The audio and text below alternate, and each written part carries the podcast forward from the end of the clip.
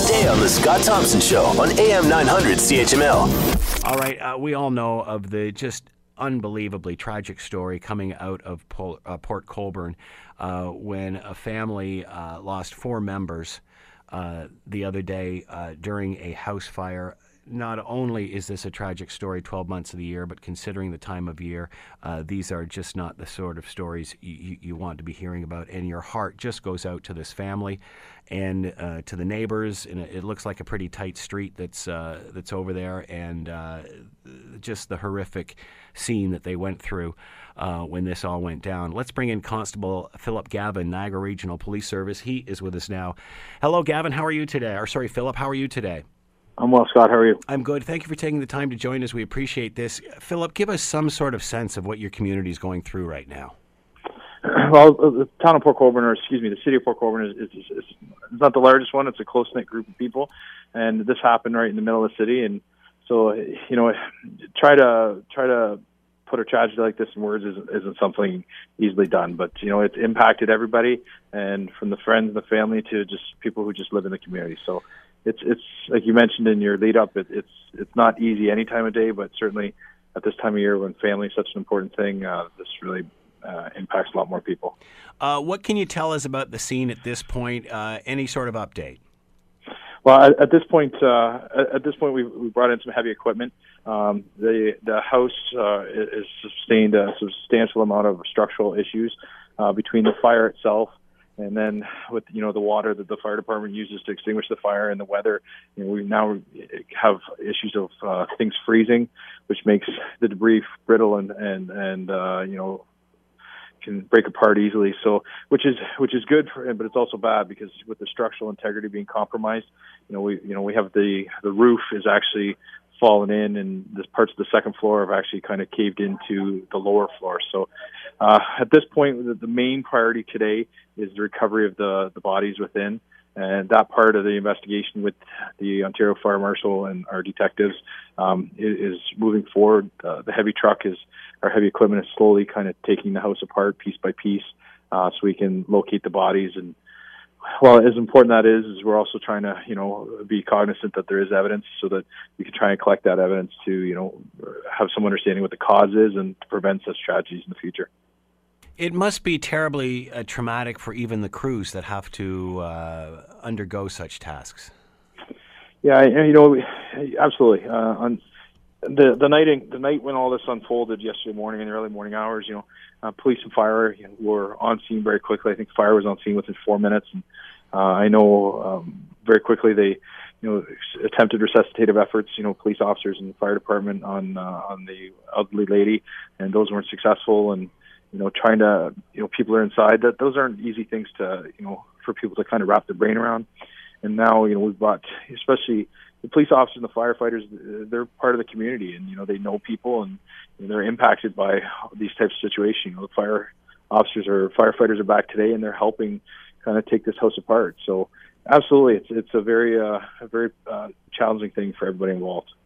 Uh, what can you tell us about removal of the bodies? I understand one has been already. Is that correct? Uh, my understanding is, is we've we've located one, and uh, that process is ongoing. It's it's not an easy one because right. we're we're parts of the house have to come apart to access it, and, and um, again, with being concerned about structural integrity, uh, the concern is, is that if if we take this wall down, do we all of a sudden lose half the house comes down? So yeah. it's a slow process. Uh, I had last heard that they expected, I think, to be able to have that body removed within the next hour. So um, that's where I'm at with that information. And what about other houses on the street? Were they affected at all? um, actually, the it, the way the the way the the residence is, it's it's kind of you know, on one side of it is a parking lot, and on the other side is uh, uh, an agency called Port Cares. They're um, kind of an out of the cold type location, and so that's we have actually been able to use that as our kind of our temporary command post, and they've been absolutely um, awesome in terms of opening the doors and giving you know the first responders and the people who are working a place to kind of um, step out of the cold, have meetings, and, and just kind of do what they have to do. Uh, anything as far as a cause at this point? At this point, the cause is very. It, it would be too preliminary. Uh, you know, cause is often based on evidence, and and that evidence is is within the structure. And so as the uh, you know the Ontario Fire Marshal and, and, our investigators go through the building, those are cause such as things. And I don't want to dive into the fire marshal's business too much, but they're going to look at fire patterns and evidence and things like that. But at this point, it's it'd be too preliminary to speculate on cause. Uh, you talked about uh, obviously uh, a tight knit town, a, a small uh, city, um, uh, with obviously smaller crews. Uh, do do does everybody have enough resources to do the job? this must be hard on their crews and, and being able to replenish them. Yeah, yeah, we we bring it. We in a situation like this, you know, um, we're we've made is whatever resources from the police perspective. Um, I know our senior management has basically said what, it, what you guys need, we'll, we'll kind of help you out with. And then I know from the fire department in the town, uh, resources have been forthcoming throughout. So um, it, it boils down to that point, just uh, just people on the ground getting getting work done, and everyone's been really um, forthcoming to kind of get it take their part and, and do what they have to do to kind of bring closure and, and trying to uh, reduce the reduce the impact as much as we can on the family and try and bring closure to them. At this point, Philip, any sort of idea of a timeline of how long you'll be on site? Um, I, I know just in listening to one of the uh, gentlemen from the Ontario Fire Marshal's office, they they're predicting um, they're going to be on scene at least for another two to three days. Um, that's just the on scene time. Their investigation will be long gone, will extend certainly beyond that. Um, but uh, the the moving through the building and sifting through the building is it's it's a methodical process that you know that we want to locate the bodies, collect evidence, but it all has to be done safely. We don't want any more injuries or tragedy. Uh, I guess no way of knowing at this point if there were smoke detectors in the house. I guess that's all too early, is it?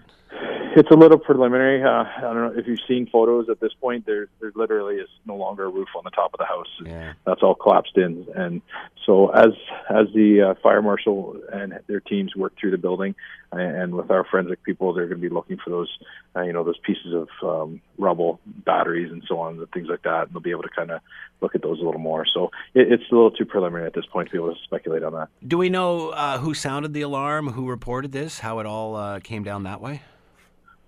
Uh, you know what? That's that's a good question, and and I haven't I haven't looked into that. That's one I, I will look into. I, I, I don't know. I know when fire crews uh, arrived on scene, um, and again they were four minutes. Their fire halls, I think, well, four minutes from here, mm-hmm. or if not less. Uh, the house was fully involved at that point, so uh, I'm not sure where it came from, but it, things were happening very quickly when people got on scene. Philip, no, do you know anything uh, as far as funds or ways people can help uh, this family in any way? Has anything been set up you can tell us about at this point? Uh, I, I, believe there's been mention of a GoFundMe page. I, am not 100% certain. I, I, briefly looked at some of our social media feeds this morning, and I, know, I, think if you look at the Niagara Regional Police uh, Facebook page, there may have been a mention of it this morning on one of the uh, somebody made um, may have made a post. Um, but I, am sure, but I can't say for certain. Uh, and uh, as far as uh, affecting the neighborhood, uh, th- this is obviously a, a close knit community. Uh, do you know of anything locally that's going on, or, or people have uh, have tried to help the family, or where the family is at this point? Uh, I, the, a family, I think is, is you know they're getting support from other family members in the community as best as we can. Mm-hmm. I haven't heard of any fundraisers or donation things that have been planned. Um, it's certainly a wonderful idea. I, if someone was to take that on, you know, it's it's a time of year where these people have kind of now don't have anything. Um, so uh, I don't know of anything like that, but certainly a, a great idea. I'm sure that, uh, of course, as we poke around, we can get something like that going. Uh, Constable Philip Gavin has been with us, Niagara Regional Police Service. I know, Constable. Let me ask you one more question. I know that the uh, the police chief uh, who we had initially tried to get a hold of. Uh, uh, was quite upset about all of this. Uh, from a fire perspective, uh, do we know if this department is full, volunteer, full time? Can you tell us any information about that? I'm sorry. When you oh, okay, fire chief, you meant the fire chief. Sorry. Yeah, sorry. Um, yes. Um, well, they're, they're, my understanding is they're a combination. Sir, uh, there are some full time members. I believe the fire chief is a full time member. Right. Uh, the large majority of the Port Colborne Fire Service, they actually have some full time as well, I believe. But the large majority of them are uh, volunteer firefighters. Mm. Constable Philip Gavin has been with us, Niagara uh, Regional Police Service. Uh, Philip, thank you very, very much for the time at In Insight, and uh, as well, our condolences go out and our uh, prayers and thoughts to everybody in your community. And as soon as we can find out more about some sort of fundraising, we'll certainly do our best to uh, help you with that. Thank you very much. Good luck in your work. Great. Thank you very much for your time. Want to hear more? Download the podcast on iTunes or Google Play and listen to The Scott Thompson Show weekdays from noon to 3 on AM 900 CHML.